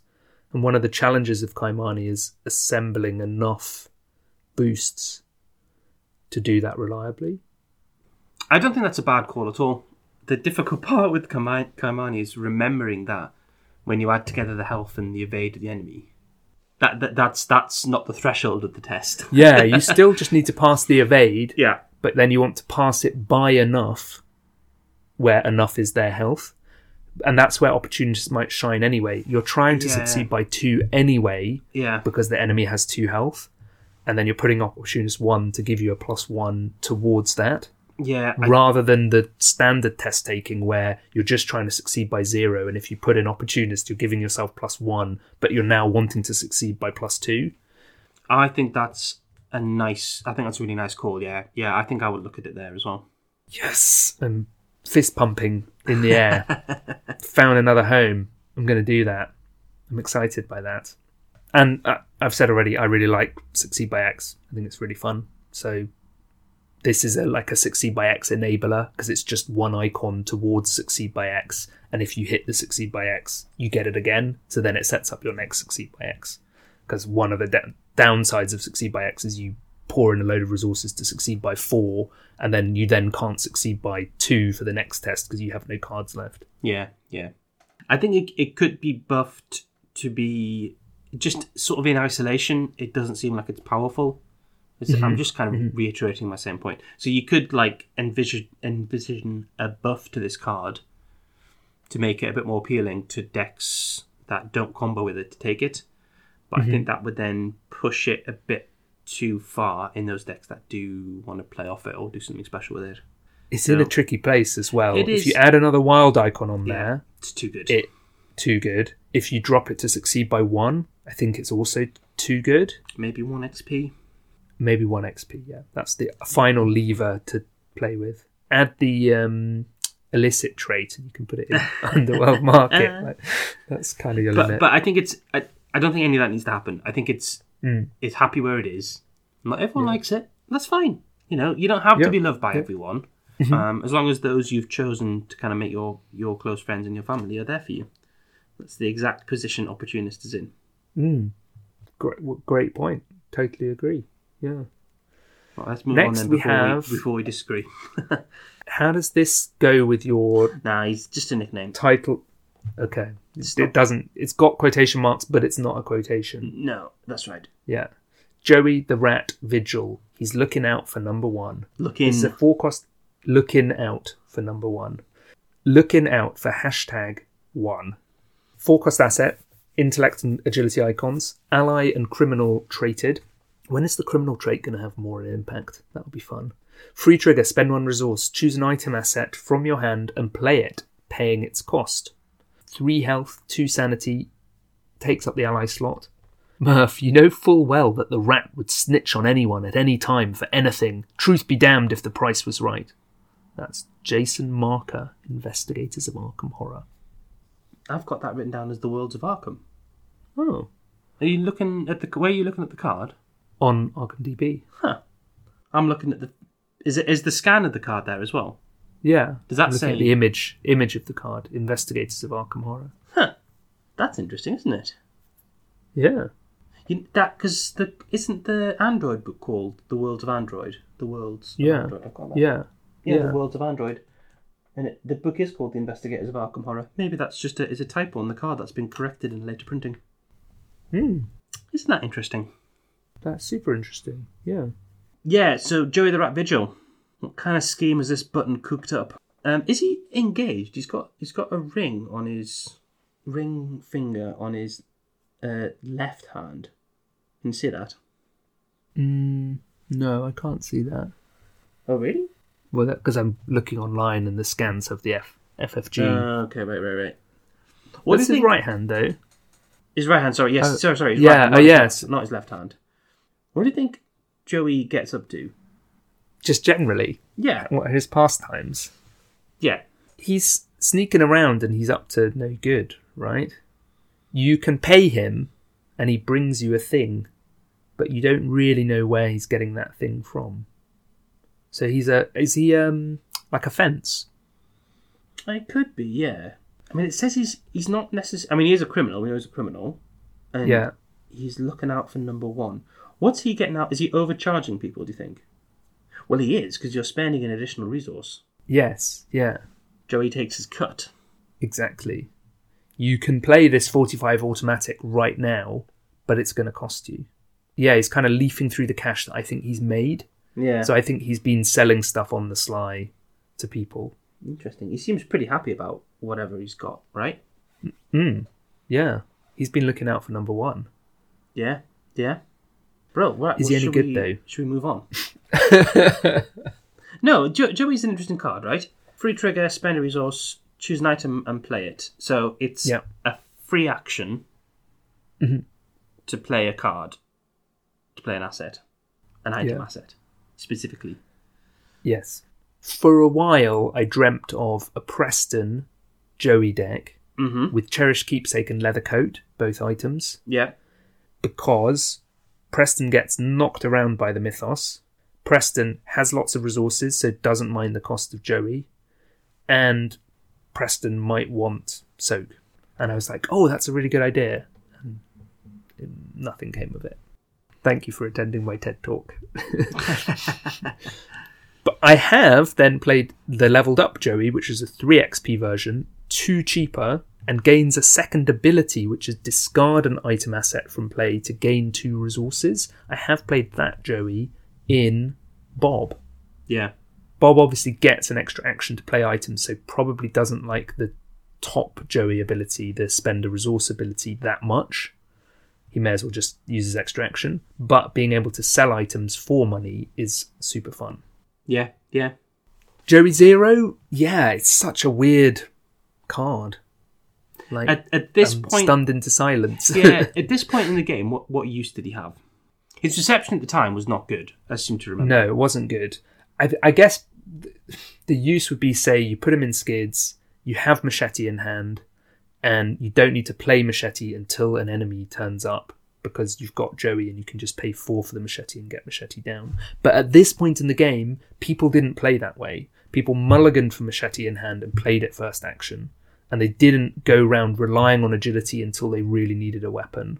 Or, you know, same for, say, flashlight. You get it, you play it, you use it this idea that you would be rich enough to trade your resources for actions, I don't feel like it was common enough at this point. That that would be my take. Yeah. What do you think? Yeah. I don't know. Um, Stunned silence. yeah, he's he's he's expensive, but he is he does he does come with a lot of soak, which is nice. Mm-hmm. Uh, especially for I guess someone disposable that you can you can use him to. I just never see myself playing enough items to make him worth it. I think, like you say, like that that deck which cycled some cheap assets Mm-hmm. Mm-hmm. and had a way to bring them back to your hand so you could play them again. Mm. Maybe that's the one that gets the most value out of this. Mm. Being able to play those cheap assets without spending the action makes them a lot more appealing. You know what I even wanted to do was run the leveled up keepsake and coat, which has mm. four soak, but if they get defeated, they get exiled. Yeah. And I was thinking about then using Joey to replay them when they were on three damage or horror Yeah. and bump them out of the slot with the other copy. Yeah. So they never get exiled and I get lots of soak out of them. It's basically like pay one to soak three. Th- I mean, the other option here is again like Tony with loads of items. You might want to bring your weapons out at fast speed if you're not running a switchblade, say. But Yeah, t- I mean, Tony comes Yeah. with with items uh, ready to play in him, doesn't he? Yes, yeah. I guess the other issue here, the reason why Joey doesn't make the cut is it. This is a, a curious effect, but is it as good as Leo De Luca? Yeah, yeah, And most allies at this point in the game, like we didn't say that about Hired Muscle, but the fact of the matter is, the first rogue ally was Leo De Luca. Even Cat Burglar, that's a strong ally in the core set, took a long time for people to acknowledge its strength because there was Leo. I wonder if dropping Jerry the Rat's cost from four to two in the upgraded version is a sort of covert admission that maybe Joey at level zero should have been three cost. Yeah, Maybe maybe Joey's slightly overcosted for what Joey does. Should we move on? yeah. Let's let, let's move on. Right, we have a rogue event. We have Ace in the Hole, zero cost, three XP, trick trait, exceptional, fast. Play only during your turn. You may take an additional three actions this turn. Hmm. Another hmm. card, yet another card, which has been mutated under the taboo rules Oh, to be really? max once per round. Oh, yeah. So I mean, I think that's probably typical for additional action cards. Yeah. You gain Uh. three extra actions, you loop your deck. There's only a few cards in your discard pile, so this goes back in and you draw it again within those three actions, and then you get another three actions. The loop Yes. continues. Exceptional, so it is six XP, and you're limited to one per deck. Mm-hmm. I don't know. Three Is it extra any actions. good? Is it any good? Hmm. I don't think I've ever played it. Really? No, I Oh. don't think I have. Maybe I have.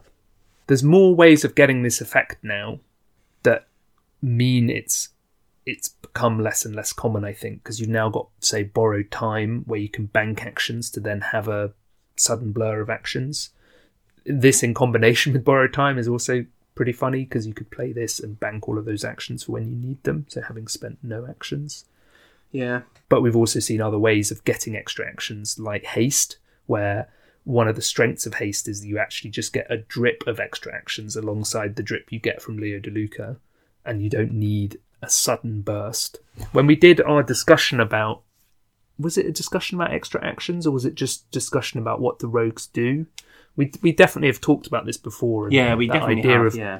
rogues get more actions, but then what's the value of the actions they get? And I've found when I play Ace in the Hole, unless I'm just chipping away at a boss with a switchblade, sometimes I can play it for three extra actions, but only have two actions worth of stuff I want to do. And it feels a bit lame to be like, mm, and then action six, draw. yeah. that we do know that there are a few cards now that care about how many actions you've taken. Payday is the well known one, and then calculated risk is the new one. So being able to artificially elongate your turn so that payday ends up paying you six or seven resources, and calculated risks is is a plus six or seven at the end of your turn. That's to the good. But yeah, broadly speaking, I haven't seen it a lot.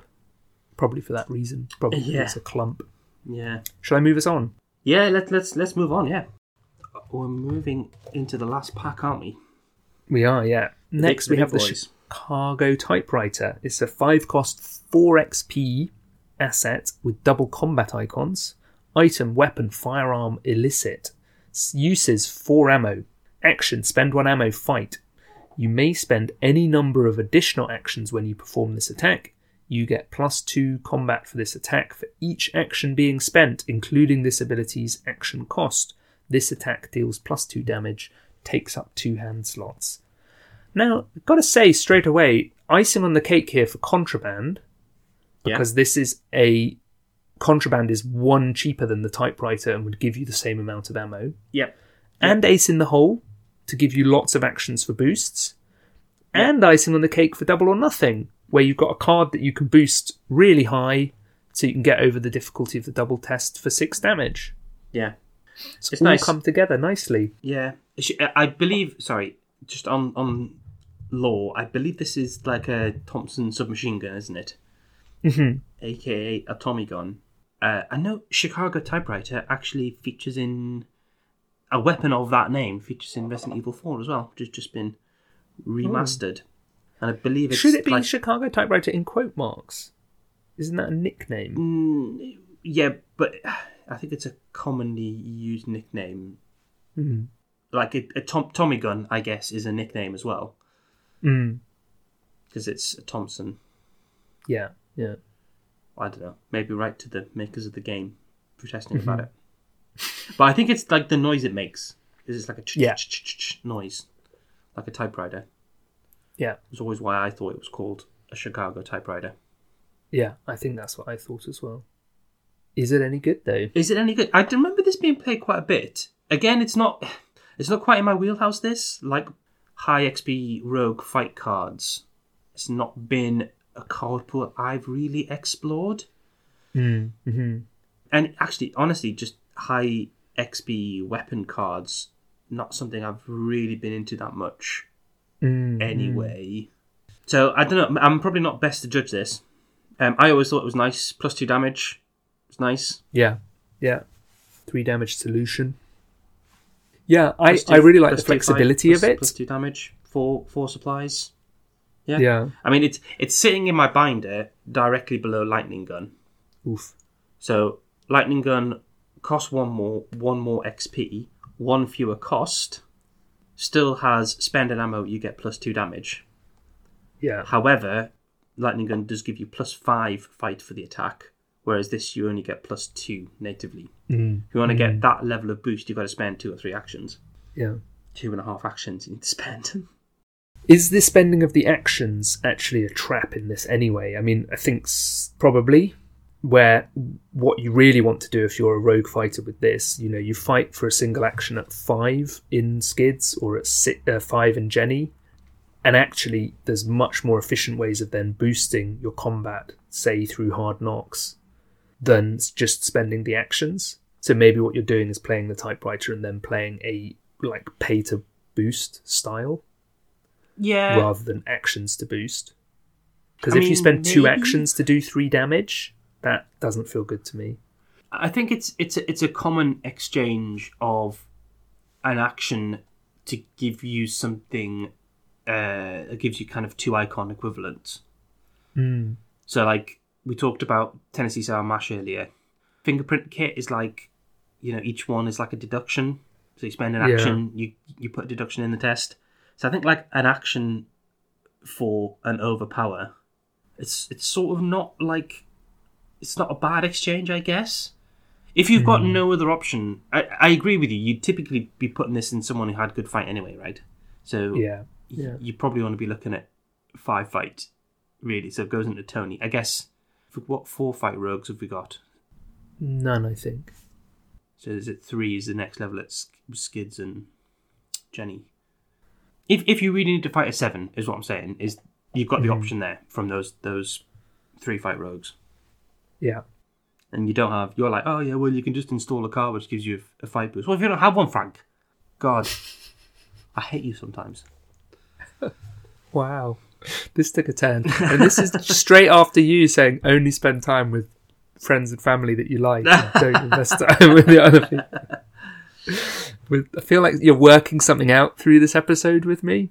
It's all coming to fruition. Well, do you want to take us home with the last card? Yeah, let's do it. Um, we have a unique card, the Gold Pocket Watch, Stealing Time.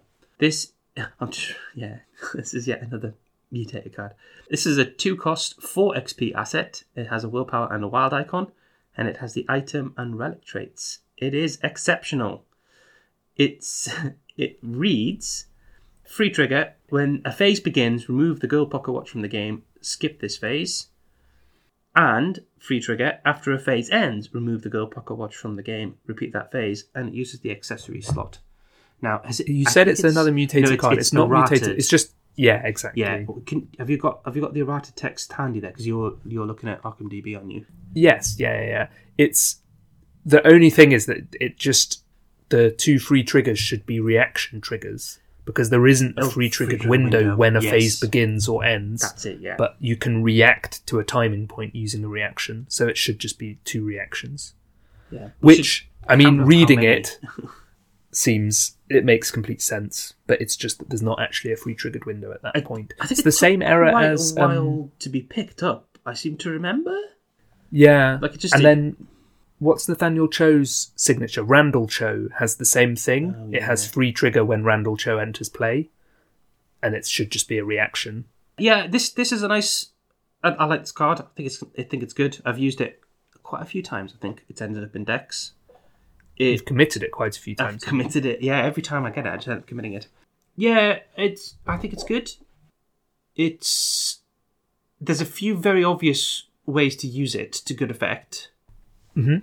The two main ones would be to skip the mythos phase or to repeat the investigator phase. Yeah. That seems like the most obvious ways, but it is flexible in that you could skip um, upkeep or the enemy phase, or repeat the upkeep phase. If if there was anything in particular you need to do in the upkeep phase, you know, there's quite a few options there Mm. to make it quite a flexible card. It does actually raise an interesting rules question about if you repeat investigation phase, do you still have three actions given that actions reset in upkeep? Yeah. And that has been answered to say that reset actions is mostly there as a convenience to remind people who's had a turn or not. Mhm. And generally, investigators have three actions to take whenever they take a turn, and each investigator takes one turn during the investigation phase, which is, yeah, I think that has now some other knock on effects that we won't go into now. Yeah. But yeah, I'm with you. I, I, I agree with you. I, I've seen there's a possibility to skip enemy phase to keep everyone alive if you're in a final fight, Yeah. Yeah. but it feels like the first two phases of the round are more important. Skip Mythos and just essentially power on through, particularly if it means you get another turn because you're about to doom out, yeah. or yeah, repeat investigation to really push on. Yeah, it's a weird one. Like you'd think if you're skipping the enemy phase because there's a big enemy there, you might as well just do the investigator phase again to try and get rid of it, because you're hmm, only going to have hmm. to deal with it again next turn, and you'll have had the mythos phase. Yes, yeah, But I mean, who knows? You know, the option is there. yeah, yeah. The option is there. Stopping hunter enemies from moving is is not bad, I guess. Mm-hmm. Yeah. Again, like yeah, they just move next turn. I don't know. Maybe there's a reason to do it. yeah, we'd probably have to think of specific examples to make that worthwhile. Um, other thing to shout out is Arkham and Flames way back in 2019. We played a big game of labyrinths where we invited players to play. Each table would be just drawn from one class, so all Oh, the yeah. investigators would be one class. Remember, and when you now, play yeah. labyrinths the three tables that are playing together need to play in sync so when you get to the end of the round you have to wait until the other two tables are ready to go to the next round and we got to the end game and the rogue table essentially made the other two tables wait for probably 25 minutes because they'd set up that at least two of them if not more of them had gold pocket watches so they played investigation phase, removed a gold pocket watch from the game, played another investigation phase, which included another investigator playing their copy of gold pocket watch onto the table because it's unique, so they couldn't have been there, and removing that at the end of the phase to get another investigation phase. It was obscene. Yeah. People were really amused by it, I think, and a little bit stunned to go to an event and see some rogues like an just hour long break, investigation yeah, phase. breaking the game and just being like, "This is why a team of four rogues gets things done." yeah, yeah. So yeah, pretty pretty hilarious. So you can pull off really fun things like that. Like I I think it, this is a card that really grows in power based on player count because you can just get so much more. Done. I don't I don't think I've ever run it solo or maybe once. You can get so much more done when it's hey take twelve or you know 14, 15 actions this round rather than just here's another three. Well, the the yeah, exactly, yeah. I think to build on that, I think it grows in power when you know that you don't have to do the enemy phase. Mm. So, so knowing that the next phase is another investigator phase is better, kind of than just having two investigator phases. Because you're like, Yes, well, okay, yeah. I've got an enemy engaged with me. I know I don't have to evade it and then evade it again next turn. I can just mm-hmm. evade it, and then I've got you know, five more actions to do what I need to do. I mean, that, that, that, Yeah. that's a kind of basic example, but like, or, or you know, you've got an enemy, a big enemy with retaliate or something like that. You can just evade it once and then all lay into it without having to evade it again the following turn. Absolutely, yeah. Even if you then, for that first investigation phase, maybe you do more of a setup than you would otherwise do. Like we're in this high pressure situation, and I really could do with an, another intellect boost to keep getting clues.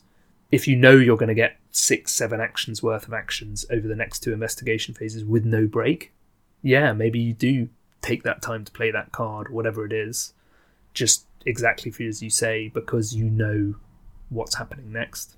Is it worth 8 XP? Um, Probably for the the game breaking potential. I can't see where else it would be placed. Like six feels a bit too low, I think, mm-hmm.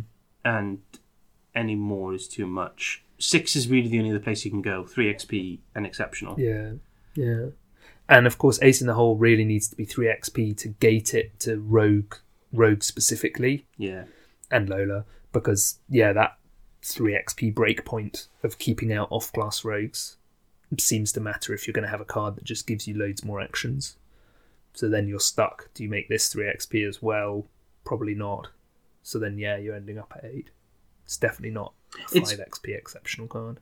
it's it's lovely to spend eight XP and have like a moment where everyone it's it's an XP card which makes everyone feel better Mhm. because they get to do what they, they do again and it kind of multiplies the effect of the experience they've spent on their decks Mm-hmm. where it's still the rogue that has triggered it so the rogue player gets to feel good everyone else gets to feel good and you sort of it's it's always going to be useful I guess Mm-hmm. um, it might be you're already doing well and you use it, at which point, yeah, great, well done, you folks.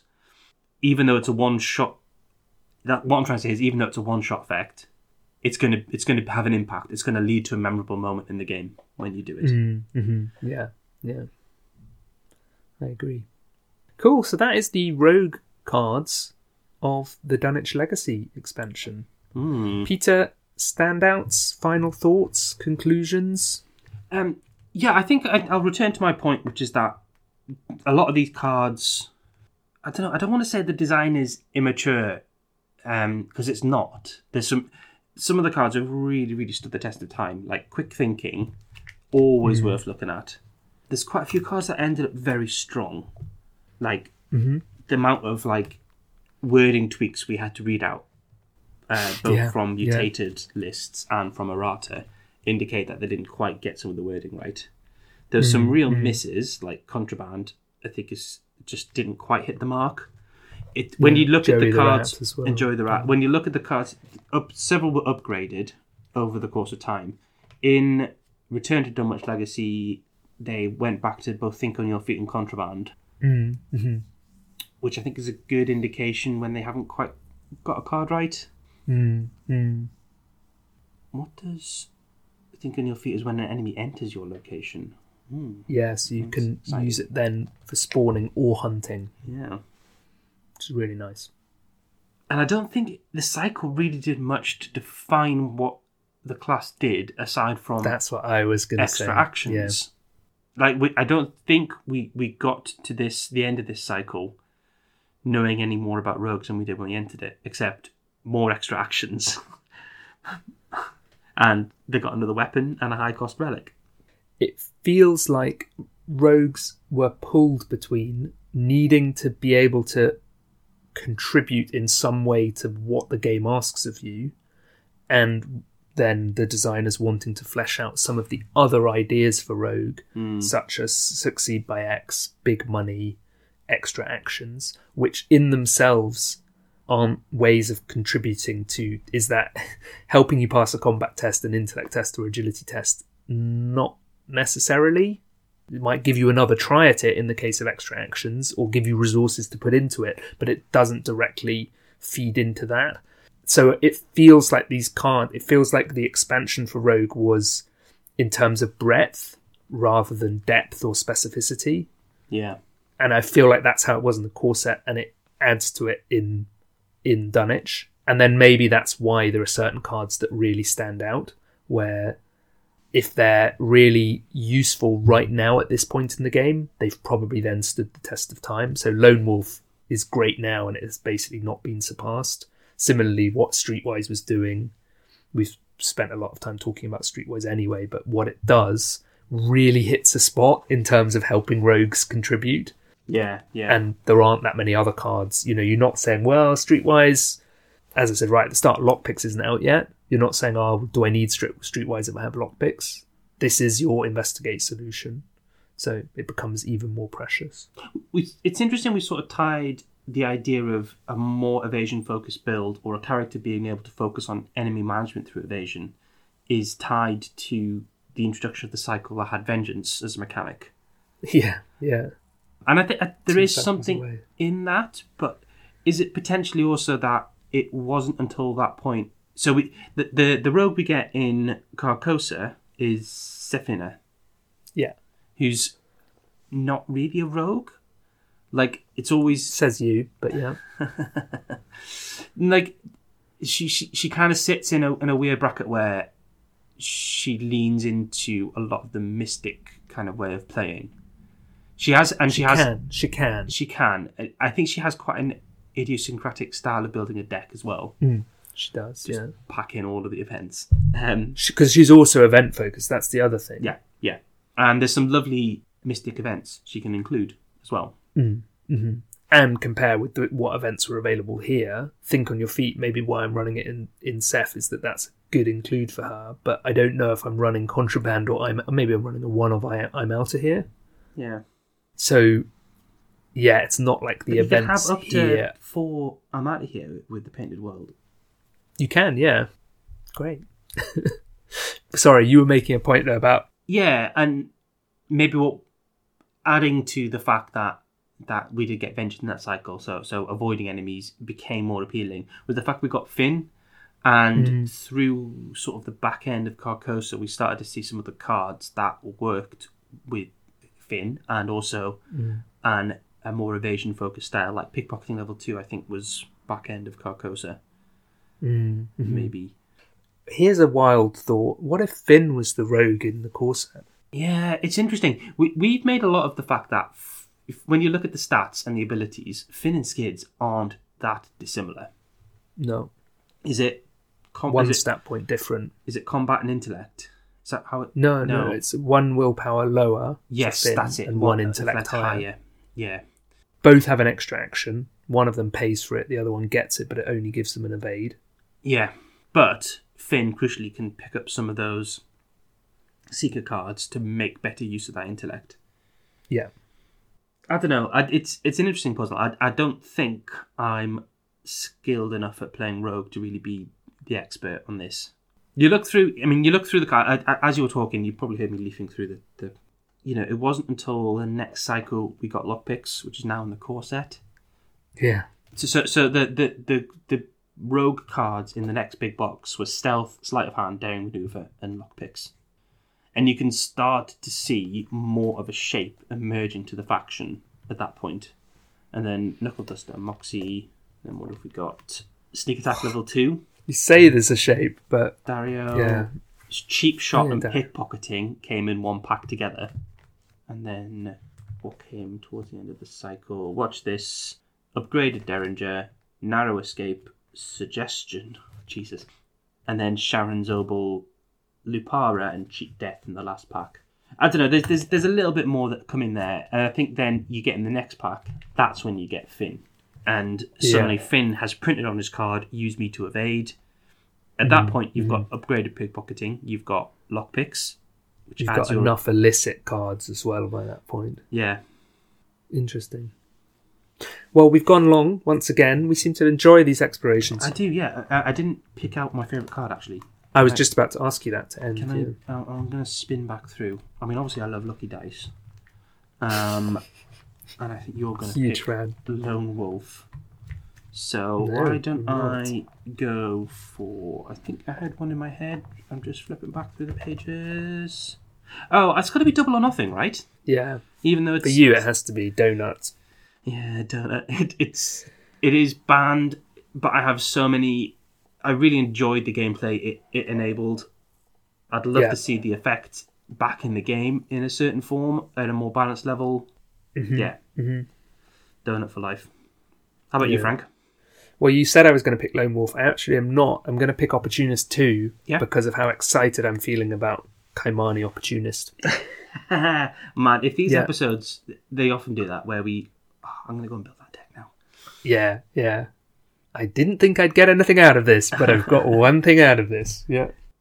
Every time we do these episodes, we go a bit longer, actually. I think this is the longest one yet. It is. I'm already dreading editing. Oh, I'm sorry, Frank. So uh, you can get in touch with us. We're drawn to the flame podcast at gmail.com. We're drawn to the flame on Facebook, Twitter, Design by Humans, and Patreon. Thank you so much to all our patrons. Peter, how can people get in touch with you? I'm United everywhere. The everywhere is not part of the name. I'm on Twitter and Discord and Reddit and a bunch of other places. Steam as United, and then I'm on Instagram as the.united. So please say hello. How about you, Frank? I'm FB on Twitter, that's EPH underscore BEE, and then I'm around the place as Zooey Glass and Zozo. Remember that Drawn to the Flame are now streaming regularly, once a month at the moment, on Twitch. Tends to be what the last Friday or the second last Friday of the month, Frank. Yeah, that sounds right. Yeah. So keep an eye on our Facebook page and our other social media to find out when that is. We are aiming to play a variety of video games and board games. Spot on, yeah. Yeah, please join us. And thank, Thank you for you. thank you for listening. Bye.